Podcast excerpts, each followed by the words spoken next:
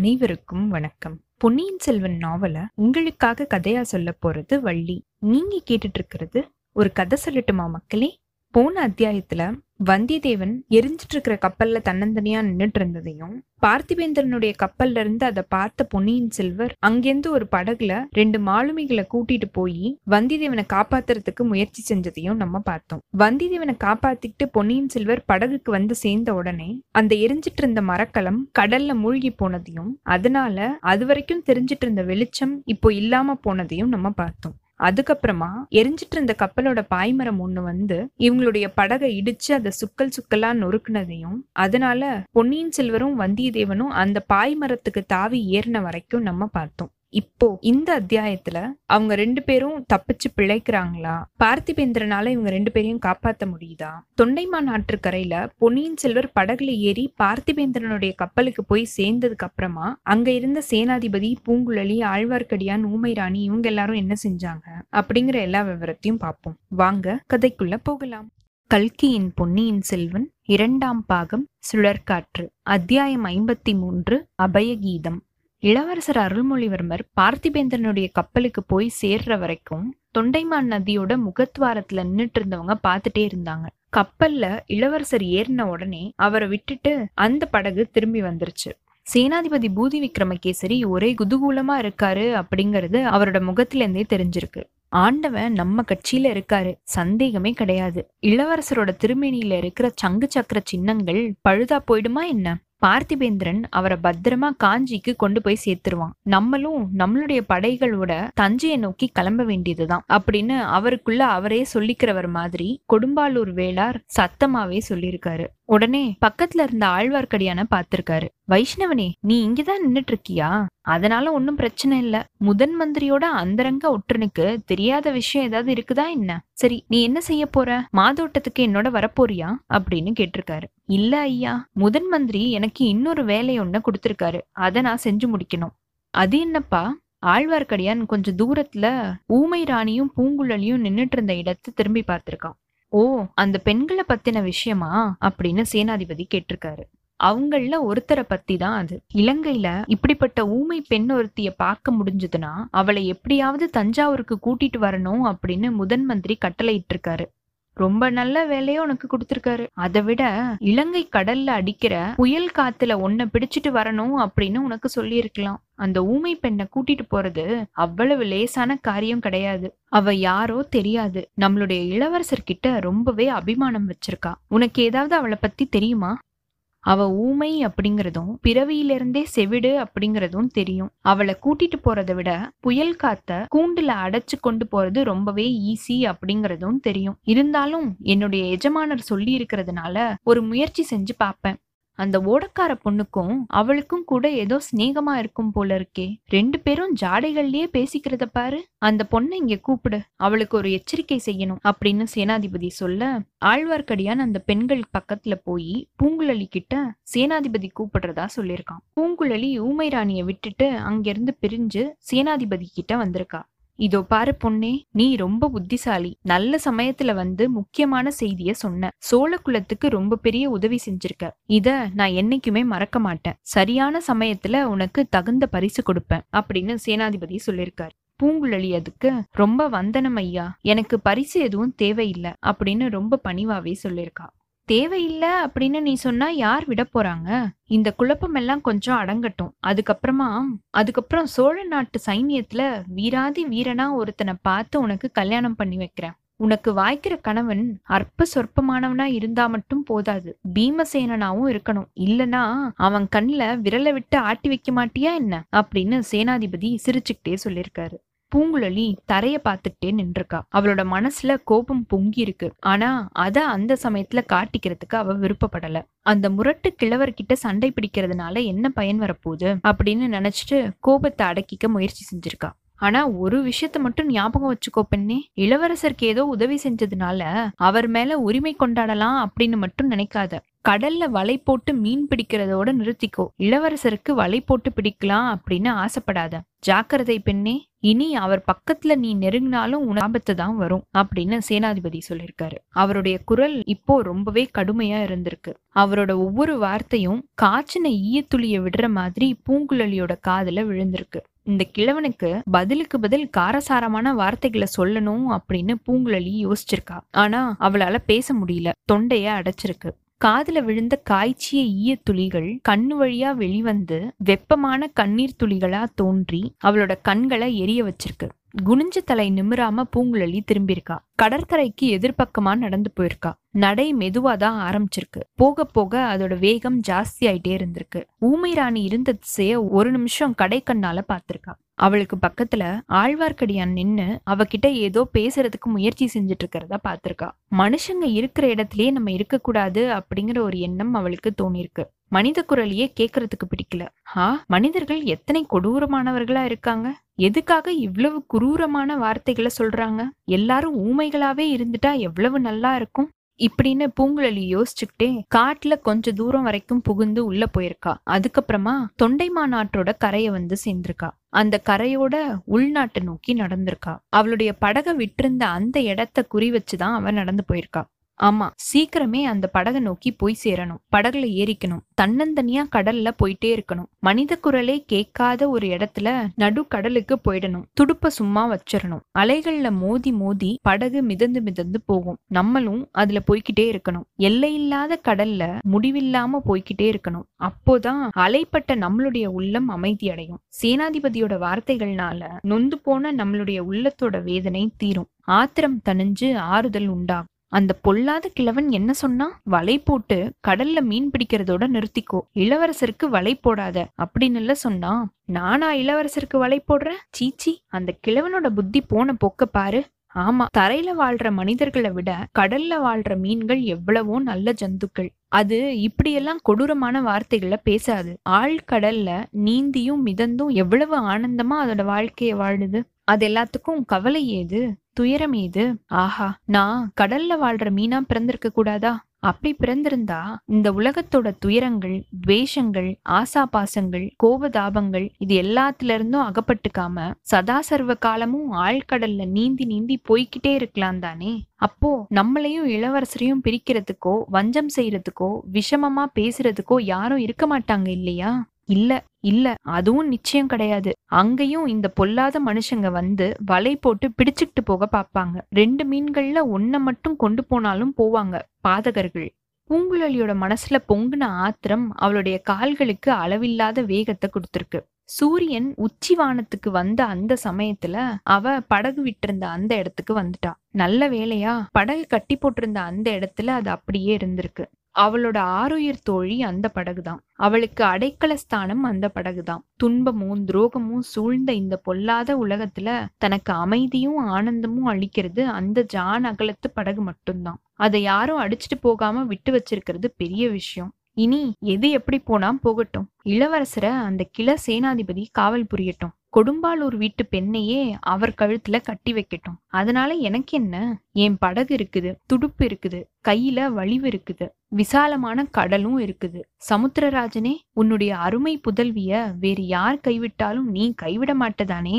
சமுத்திரகுமாரி அப்படின்னு இளவரசர் திருவாயினால சொன்னதை பொய்யாக்க மாட்டதானே? பூங்குழலி படகுல ஏறிக்கிட்டா. கடலை நோக்கி படகை செலுத்தியிருக்கா. நதியோட ஓட்டத்தோட போனதுனால சீக்கிரத்திலேயே தொண்டைமாநாட்டோட முகத்வாரத்துக்கு வந்து சேர்ந்துட்டா. அதுக்கப்புறமா கடல்ல படக செலுத்தியிருக்கா. கொஞ்ச நேரத்துக்கெல்லாம் சுழிக்காற்று அடிக்க போகுது அப்படிங்கிறது அவளுக்கு தெரிஞ்சிருக்கு. சுழிக்காற்றோட முன்னறிகுறிகளை அவ நல்லாவே தெரிஞ்சு வச்சிருந்திருக்கா. முதல் நாள் ராத்திரி சந்திரனை சுத்தி சாம்பல் நிறவட்டம் காணப்பட்டுச்சு. இன்னைக்கு பகல் ஃபுல்லா ஒரே புழுக்கமா இருந்திருக்கு. மரங்கள்ல இலைகள் அசையவே இல்லை. அதோ தென்மேற்கு மூலையில கரிய மேகத்திட்டுகள் கிளம்பி வருது. சீக்கிரத்துல சுழிக்காற்று அடிக்க போறது நிச்சயம். கடலோட கொந்தளிப்பு அற்புதமான காட்சியா இருக்கும். நம்ம கடல்ல அகப்பட்டுக்க கூடாது. பூதத்தீவுக்கு போய் தங்கி இருக்கிறது தான் நல்லது. அங்க தங்கி இருந்தா சுழிக்காற்றுனால கடல்ல ஏற்படுற அல்லோல கல்லோலத்தை நல்லா பார்த்து சந்தோஷப்படலாம். காத்து அடிச்சுட்டு போனதுக்கு அப்புறமா கடலோட கொந்தளிப்பு கொஞ்சம் அடங்குனதுக்கு அப்புறமா படகை கடல்ல செலுத்திக்கிட்டு கோடிக்கரைக்கு போய் சேரலாம். இப்போ என்ன அவசரம்? கோடிக்கரைக்கு இப்போ அந்த மரக்கலம் அநேகமா போய் சேர்ந்திருக்கும். நல்ல வேலையா சுழிக்காற்றுல அது மாட்டிக்கவே மாட்டிக்காது. இளவரசர் இவ்வளோ நேரத்துக்கு பத்திரமா அங்க போய் இறங்கியிருப்பாரு. இல்ல ஒருவேளை மாமல்லபுரத்துக்கே போயிருந்தாலும் போயிருக்கலாம். எங்க போயிருந்தா நமக்கு என்ன? சுழிக்காற்றுல அவர் மாட்டிக்க மாட்டாரு, அது வரைக்கும் திருப்தி அடையலாம் இப்படின்னு பூங்குழலி நினைச்சிட்டு இருக்கா. சுழிக்காற்று ஆரம்பிக்கிறதுக்கு முன்னாடி அடியோட காத்து நின்னு போயிருந்ததுனால மரக்கலங்கள் பாய் விரிச்சு கடல்ல போக முடியல அப்படிங்கிறது பூங்குழலிக்கு தெரியாது. அதனால இவ்வளோ நேரம் அந்த கரைக்கு போய் சேர்ந்திருக்கோம் அப்படின்னு தான் அவ நினைச்சுக்கிட்டு இருந்திருக்கா. சேனாதிபதி இளவரசருக்கு வலை போடாத அப்படின்னு சொன்னது அடிக்கடி அவளோட மனசுல தோன்றி அவளை துன்புறுத்திக்கிட்டே இருந்திருக்கு. அதனால கோடிக்கரைக்கு நம்மளும் இப்ப உடனே போக வேண்டாம் அப்படின்னு யோசிச்சிருக்கா. பூதத்தீவுல தங்கி இருந்து சுழிக்காற்றோட அட்டகாசங்கள் எல்லாத்தையும் வேடிக்கை பார்த்துட்டு அதுக்கப்புறமா சாவகாசமா புறப்படுறதுக்கு அவ முடிவு செஞ்சிருக்கா. தொண்டைமாநாட்டோட முகத்வாரத்துல இருந்து பூதத்தீவு ரொம்ப தூரத்துல கிடையாது. அதனால கிளம்பின ஒரு நாளிகை நேரத்துக்குள்ள அங்க போய் சேர்ந்துட்டா. பூங்குழலி பூதத்தீவை போய் சேர்றதுக்கும் சுழிக்காற்று அடிக்க ஆரம்பிக்கிறதுக்கும் சரியா இருந்திருக்கு. படகை கரையில ஏத்தி குப்புற கவிழ்த்து பத்திரமா கட்டி போட்டுட்டு பூங்குழலி அந்த தீவுல இருந்த ஒரு சின்ன புத்த ஸ்தூபத்தை போய் சேர்ந்திருக்கா. முதல்ல கொஞ்ச நேரம் அதோட அடிவாரத்து குகையோட அறையில காத்துனாலையும் மழைனாலையும் அடிபடாம இருந்து பார்த்திருக்கா. ரொம்ப நேரம் அவளால அப்படி இருக்க முடியல. வாயு பகவானோட கோலாகல திருவிளையாடல்களை பாக்குற ஆசை உண்டாயிருக்கு. குகையில இருந்து வெளியில வந்து படிக்கட்டுல ஏறி ஸ்தூபத்தோட உச்சியா அடைஞ்சிருக்கா. அப்போ அங்க சுத்தி இருந்த சூழ்நிலை அவளுடைய உள்ளத்தோட நிலைக்கு ஒத்த மாதிரி இருந்திருக்கு. பூதத்தீவுல ஓங்கி வளர்ந்திருந்த நூற்றுக்கணக்கான தென்னை மரங்கள் தலைவிரி கோலமா ஊழி காலத்துல சம்ஹாரமூர்த்திய சுத்தி நின்னு பூதகணங்கள் ஆடுற மாதிரி ஆடிருக்கு. கடல் அலைகள் அந்த தென்னை மரத்தோட உயரத்துக்கு ஒரு சில சமயம் எந்திரிச்சு இமயமலையோட பனி சிகரங்களை மாதிரி ஒரு நிமிஷம் காட்சி அளிச்சுட்டு அடுத்த வினாடியே நூறு கோடி நுரை துளிகளா சிதறி விழுந்திருக்கு. சுழன்று சுழன்று அடிச்ச காத்தோட சத்தமும் அலைகளோட பேரொலியும் இடைவிடாம கேட்க இடிமுழக்கமும் சேர்ந்து திக்கு திகாந்திரங்கள் எல்லாம் இடிஞ்சு தகர்ந்து விழுதோ அப்படின்னு யோசிக்க வச்சிருக்கு. வானத்தை வெட்டி பிளக்குற மாதிரி அப்பப்போ தோன்றின கப்பும் கிளையும் விட்டு படர்ந்து ஓடி மறைஞ்சு போன மின்னல்கள் ஒரு வினாடி நேரம் கொந்தளிச்ச அந்த அலைக்கடலையும் பேயாட்டம் ஆடின மரங்களையும் வெளிச்சம் போட்டு காட்டிட்டு அடுத்த வினாடியே கண்ணங்கரிய கார் இருள்ல அதை மூழ்க வச்சிருக்கு. இவ்வளவு அல்லோல கல்லோலங்களையும் பார்த்துக்கிட்டு பூங்குழலி ரொம்ப நேரமா அங்கேயே நின்னுட்டு இருந்திருக்கா. அவளுடைய உடம்பு காத்துனால ஆடின மரங்களை மாதிரி ஆடி இருக்கு. அவளுடைய கூந்தல் அவிழ்ந்து காத்துல பறந்திருக்கு. மழை அவளுடைய உடலை நனைச்சிருக்கு. இடிமுழக்கம் அவளுடைய காதுகளை பிளந்திருக்கு. மின்வெட்டு அவளுடைய கண்களை பறிச்சிருக்கு. இது எல்லாமே அவளை பொருட்படுத்தவே இல்லை. ரொம்ப நேரம் அந்த காத்துலயும் மழையிலயும் அவ நின்னுட்டே இருந்திருக்கா. அவளுடைய உள்ளம் வெறி கொண்டு கொந்தளிச்சிருக்கு. தன்னை சுத்தியும் நடைபெறுற அற்புதமான கோலாகலங்கள் எல்லாமே அவ பார்த்து சந்தோஷப்படுறதுக்காகவே நடக்குது அப்படின்னு நினைச்சு ரொம்பவே பெருமிதமா அது எல்லாத்தையுமே அனுபவிச்சிருக்கா. நடுவுல நடுவுல அவளுக்கு இளவரசர் அருள்மொழிவர்மரோட நினைவு வந்து வந்து போயிருக்கு. இந்த சமயம் அவர் கோடிக்கரையை சேர்ந்து பத்திரமான இடத்துல தங்கி இருப்பாரு அப்படின்னு யோசிச்சிருக்கா. ஒருவேளை தன்னுடைய பெற்றோர் வீட்லயே கூட தங்கி இருக்கலாம். இல்ல நாகப்பட்டினம் போய் அங்க ராஜ மாளிகையில தங்கி இருக்கலாம். ஒருவேளை கடல்ல கப்பல்லயே இருந்திருப்பாரோ? இருந்தா என்ன, அவர் ஏறி போன அந்த பெரிய கப்பலை எந்த சுழிக்காற்று தான் என்ன செஞ்சிட முடியும்? அவரை பாதுகாக்கிறதுக்கு எத்தனையோ பேர் சுத்தியும் சூழ்ந்திருப்பாங்க. நம்மளை பத்தி அவர் ஞாபகம் வச்சிருப்பாரா என்ன? அந்த பேதை பூங்குழலி இந்த சமயம் எங்க இருக்காளோ அப்படின்னு அவர் யோசிக்கவா போறாரு? ஒரு நாளும் யோசிக்க மாட்டாரு. அவரோட சகோதரி அனுப்பி வச்ச வந்திதேவனை பத்தி கூட நினைச்சுப்பாரு. கொடும்பாளூர் கோமாக்களை பத்தியும் கூட அவர் நினைச்சுக்கலாம். இந்த ஏழை கரையர்குல பெண்ண அவருக்கு எங்க ஞாபகத்துல இருக்க போகுது? ராத்திரி ரொம்ப நேரம் சுழிக்காற்றோட கோலாகலத்தை அனுபவிச்சுட்டு பூங்குழலி ஸ்தூபத்தோட அடிவார குகைக்கு போய் தூங்கியிருக்கா. தூக்கத்துல அவ அமைதியடையவே இல்லை. ஏதேதோ கனவுகள் வந்துட்டு போயிருக்கு. கடல்ல படகுல போய் வலை வீசுற மாதிரியும் அதுல இளவரசர் மாட்டிக்கிற மாதிரியும் ஒரு தடவை கனவு கண்டிருக்கா. இன்னொரு சமயம் அவளும் இளவரசரும் மீனா மாறி கடல்ல பக்கத்துல பக்கத்துல நீந்தி போற மாதிரி கனவு கண்டிருக்கா. ஒவ்வொரு கனவும் போதும் நடுவுல முழிச்சு எழுந்து இது என்ன பைத்தியக்காரத்தனம் அப்படின்னு யோசிச்சுட்டு மனதை தெளிவாக்கிக்கிட்டு திருப்பியும் தூங்குறதுக்கு முயற்சி செஞ்சிருக்கா. பொழுது விடிஞ்சு அவ முழிச்சு எந்திரிக்கும் போது சுழிக்காற்றோட கோலாகலம் ஓரளவுக்கு அடங்கி இருந்திருக்கு. இடி இல்ல, மின்னல் இல்ல, மழையும் நின்னு போயிருந்திருக்கு. எந்திரிச்சு கடற்கரைக்கு போயிருக்கா. நேத்திக்கு ராத்திரி மாதிரி அவ்வளவு பெரிய அலைகள் இப்போ கடல்ல அடிக்கல. இருந்தாலும் கடல் இன்னும் கொந்தளிப்பாதான் இருந்திருக்கு. முதல் நாள் ராத்திரி சுழிக்காற்று அந்த தீவை என்ன பாடுபடுத்திட்டு போயிருக்கு அப்படிங்கிறதுக்கான அறிகுறியான காட்சிகள் நாலு பக்கமும் தெரிஞ்சிருக்கு. வேரோட பெயர்ந்து தரையில விழுந்து கிடந்த மரங்களும் உச்சி வளைஞ்சு தாழ்ந்திருந்த நெடிய பெரிய மரங்களும் காட்சி அளிச்சிருக்கு. பூங்குழலி அந்த காட்சிகள் எல்லாத்தையும் பார்த்துட்டே இருக்கும் போது கடல்ல கொஞ்ச தூரத்துல ஒரு கட்டுமரம் மிதக்கிற மாதிரி தெரிஞ்சிருக்கு. அது கடற்கரையோரத்து அலைகள்னால நிறைய தடவை அப்படியும் இப்படியும் அலை புரண்டு அதுக்கப்புறமா கடைசியா கரைக்கு பக்கத்துல வந்து ஒதுங்கிருக்கு. அப்போதான் அதுல ஒரு மனுஷன் இருக்கிறத பூங்குழலி கவனிச்சிருக்கா. ஓடி போய் பார்த்திருக்கா. கட்டு மரத்துல கட்டியிருந்த அந்த மனுஷன் குற்றுயிரா இருந்திருக்கான். அவனை கட்டவிழ்த்து விட்டு ஆசுவாசப்படுத்தியிருக்கா. அவன் ஈழத்து கடற்கரை கிராமம் ஒன்ன சேர்ந்த வலைஞன். மீன் பிடிக்க போன இடத்துல சுழிக்காற்றுல அகப்பட்டுக்கிட்டதா அவன் சொல்லியிருக்கான். தன்னோட இருந்த தோழனை கடல் இரையாக்கிட்டதையும் தான் மட்டும் பிழைச்சு புனர்ஜென்மம் எடுத்து வந்திருக்கிறதையும் அவன் சொல்லியிருக்கான். இன்னும் முக்கியமான ஒரு செய்தியையும் அவன் சொல்லியிருக்கான். முதல் நாள் முன்னிரவுல கடுமையான சுழிக்காற்று அடிச்சு கொஞ்சம் நின்ன மாதிரி இருந்தது. எங்களை சுத்தியும் காரிருள் சூழ்ந்து இருந்துச்சு. திடீர்னு ஒரு பெரிய இடி இடிச்சுது. அப்போ ஏற்பட்ட மின்னல் வெளிச்சத்துல ரெண்டு மரக்கலங்கள் தெரிஞ்சுது. ஒரு மரக்கலம் தீப்பிடிச்சு எரிய ஆரம்பிச்சிருச்சு. அந்த பயங்கரமான காட்சியை கொஞ்ச நேரம் பார்த்துட்டு இருந்தோம். அதுல மனுஷங்க அவசரமா நடமாடுற மாதிரி தெரிஞ்சுது. அதுக்கப்புறமா தீப்பிடிச்ச அந்த கப்பல் கடல்ல மூழ்கிடுச்சு.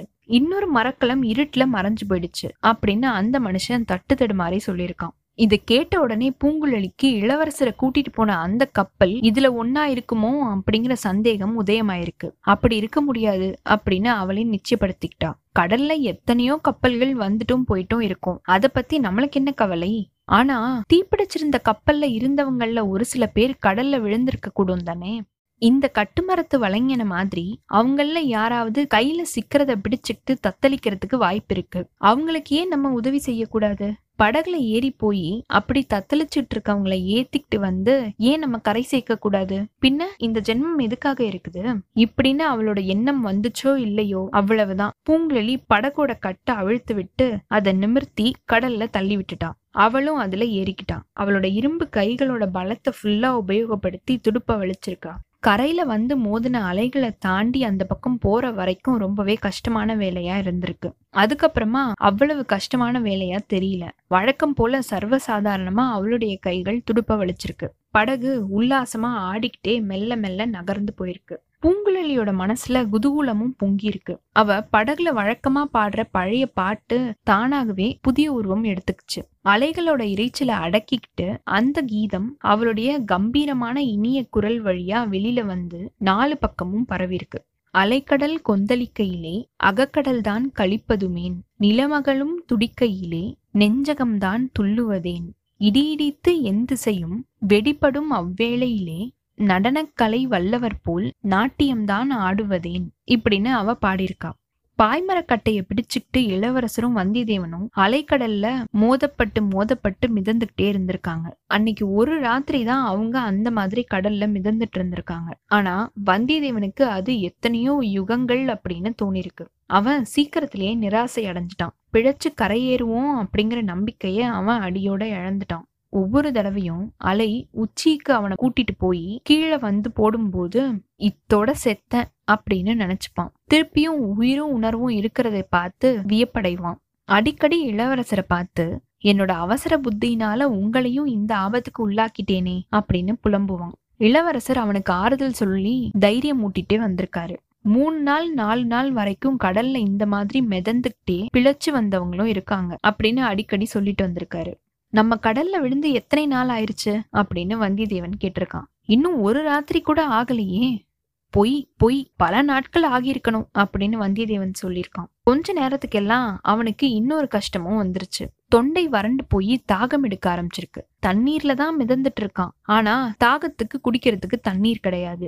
இது பெரிய சித்திரவதையா இருந்திருக்கு. இளவரசர்கிட்ட சொல்லியிருக்கான், கொஞ்சம் பொறுமையா இரு, சீக்கிரத்துல பொழுது விடிஞ்சிரும், அப்புறமா எங்கேயாவது கரையில போய் ஒதுங்குவோம் அப்படின்னு இளவரசர் சொல்லியிருக்காரு. கொஞ்ச நேரம் அவன் பொறுத்து பார்த்திருக்கான். அவனால முடியல. ஐயா, என்னால இந்த சித்திரவதையை பொறுக்க முடியாது. நீங்க என்னோட கட்டை அவிழ்த்து விட்டுருங்க, நான் இந்த கடல்லையே மூழ்கி சாகுறேன் அப்படின்னு வந்தியத்தேவன் சொல்ல, இளவரசர் திருப்பியும் அவனுக்கு தைரியம் சொல்ல முயற்சி செஞ்சிருக்காரு. ஆனா அது பலிக்கல. வந்தியத்தேவனுக்கு வெறி உண்டாயிருச்சு. தன்னோட கட்டுகளை அவனே அவிழ்க்கிறதுக்கு முயற்சி செஞ்சிருக்கான். இளவரசர் இதை பார்த்திருக்காரு. அவன் பக்கத்துல போய் அவனுடைய தலையில ஓங்கி ரெண்டு அறை அரைஞ்சிருக்காரு. வந்தியத்தேவன் உணர்ச்சியே இல்லாம கீழே விழுந்துட்டான். அவனுக்கு திருப்பியும் உணர்ச்சி வரும்போது பொழுது விடிஞ்சு நல்லா வெளிச்சமா இருக்கிறத பார்த்திருக்கான். அலைகளோட ஆரவாரமும் கொஞ்சம் அடங்கி இருந்திருக்கு. சூரியன் எங்கேயோ உதயமாகி இருக்கான் அப்படிங்கிறது தெரிஞ்சிருக்கு. ஆனா எங்க உதயமாகி இருக்கு அப்படிங்கிறத பார்க்க முடியல. இளவரசர் அவனை அன்போட பார்த்து, தோழா, பக்கத்துல எங்கேயாவதுதான் கரை இருக்கணும். தென்னை மரம் உன்னோட உச்சிய கொஞ்சம் முன்னாடிதான் பார்த்தேன். இன்னும் கொஞ்சம் பொறுமையா இரு அப்படின்னு சொல்லியிருக்காரு. இளவரசே, என்ன கைவிட்டுடுங்க, நீங்க எப்படியாவது தப்பி பிழைச்சுக்கோங்க அப்படின்னு வந்தியத்தேவன் சொல்லியிருக்கான். வேண்டாம், இப்படிலாம் அதைரியப்படாத, உன்னை அப்படி நான் விட்டுட மாட்டேன். ஆஹா, இது என்ன, யாரோ பாடுற குரல் மாதிரி தோணுதே அப்படின்னு இளவரசர் சொல்லியிருக்காரு. ஆமா, அப்போ அவரோட காதுல பூங்குழலி படகுல இருந்து பாடின அந்த பாட்டு தான் கேட்டிருக்கு. அலைக்கடல் கொந்தளிக்கையிலே அகக்கடல் தான் கழிப்பதுமேன் அப்படிங்கிற அந்த கீதம் அவங்களோட காதுல விழும்போது அபய கீதமா தோணிருக்கு. உடல் சோர்வும் மனசோர்வும் ஏற்பட்டு முக்காவாசி பிராணனை இழந்திருந்த வந்தியத்தேவனுக்கு கூட இந்த கீதம் புத்துயிர் கொடுத்து உற்சாகத்தை ஊட்டியிருக்கு. இளவரசே, பூங்குழலியோட குரல் தான் இது, படகு ஓட்டிக்கிட்டு வரா போல, நம்ம பிழைச்சு போனோம் அப்படின்னு சொல்லியிருக்கான். கொஞ்ச நேரத்துக்கெல்லாம் படகு அவங்களுடைய கண்ணுக்கு தென்பட்டிருக்கு. நெருங்கி நெருங்கி அவங்களுக்கு பக்கத்துல வந்திருக்கு. பூங்குழலி இது உண்மையிலேயே நடக்கிறது தானா அப்படின்னு சந்தேகத்தோட செயலிழந்து நின்றுக்கா. இளவரசர் வந்தியத்தேவனை கட்டவிழ்த்து விட்டுருக்காரு. முதல்ல அவர் படகுல தாவி ஏறி இருக்காரு. அதுக்கப்புறமா வந்தியத்தேவனையும் ஏத்தி விட்டுருக்காரு. பூங்குழலி கையில பிடிச்ச துடுப்போடையே சித்திரப்பாவைய மாதிரி செயல் இல்லாம நின்றுட்டு இருந்திருக்கா. இத்தோட பொன்னியின் செல்வன் இரண்டாம் பாகம் நிறைவு பெற்றதுங்க. அடுத்த பாகத்துல பொன்னியின் செல்வரையும் வந்திதேவனையும் பூங்குழலியால காப்பாத்தி பத்திரமா கோடிக்கரைக்கு கூட்டிட்டு போக முடியுதா? அவங்க ரெண்டு பேரும் கடகுல மூழ்கின வரைக்கும் பார்த்திபேந்திரன் பார்த்தான் இல்லையா, அவன் இந்த விஷயத்த வேற யார்கிட்டயாவது சொல்றானா? பொன்னியின் செல்வரை சிறைப்படுத்த வந்த கப்பலோட கதி என்ன அப்படிங்கிறது பழுவேற்றையர்களுக்கும் சக்கரவர்த்திக்கும் தெரிய வருதா? பொன்னியின் செல்வர் தப்பிச்சு வரதை அவங்க யாராவது பாக்குறாங்களா? இல்ல அவர் மூழ்கி போன செய்தி இவங்க எல்லாருக்கும் பரவுதா? அதனால சோழ நாட்டுல வேற என்ன நிகழ்ச்சிகள்லாம் நடக்க போகுது? நந்தினி அடுத்து என்னென்ன விஷயங்கள்லாம் செய்ய போறா? ரவிதாசனும் தேவராளனும் நந்தினியை போய் சந்திச்சு ஏதாவது விஷயத்த சொல்றாங்களா? ஆழ்வார்க்கடியான், ஊமை ராணி இவங்க ரெண்டு பேரும் என்னென்ன பண்ண போறாங்க? வந்தியத்தேவனும் இளவரசரும் கடல்ல மூழ்கிட்டாங்க அப்படிங்கிற மாதிரியான செய்தி பழையாறையை எட்டுதா அப்படிங்கிற எல்லா விவரத்தையும் பார்ப்போம். உங்களுக்கு இந்த எபிசோட் பிடிச்சிருந்ததுன்னா லைக் பண்ணுங்க, உங்க ஃப்ரெண்ட்ஸ் எல்லாருக்கும் ஷேர் பண்ணுங்க. கண்டினியூஸா எங்களுக்கு உங்க சப்போர்ட் கொடுத்துட்டே இருங்க. எங்களோட சேனலை சப்ஸ்கிரைப் பண்ணுங்க, ஃபாலோ பண்ணுங்க. அடுத்த அத்தியாயத்துக்காக காத்திருங்க. அனைவருக்கும் நன்றி, வணக்கம்.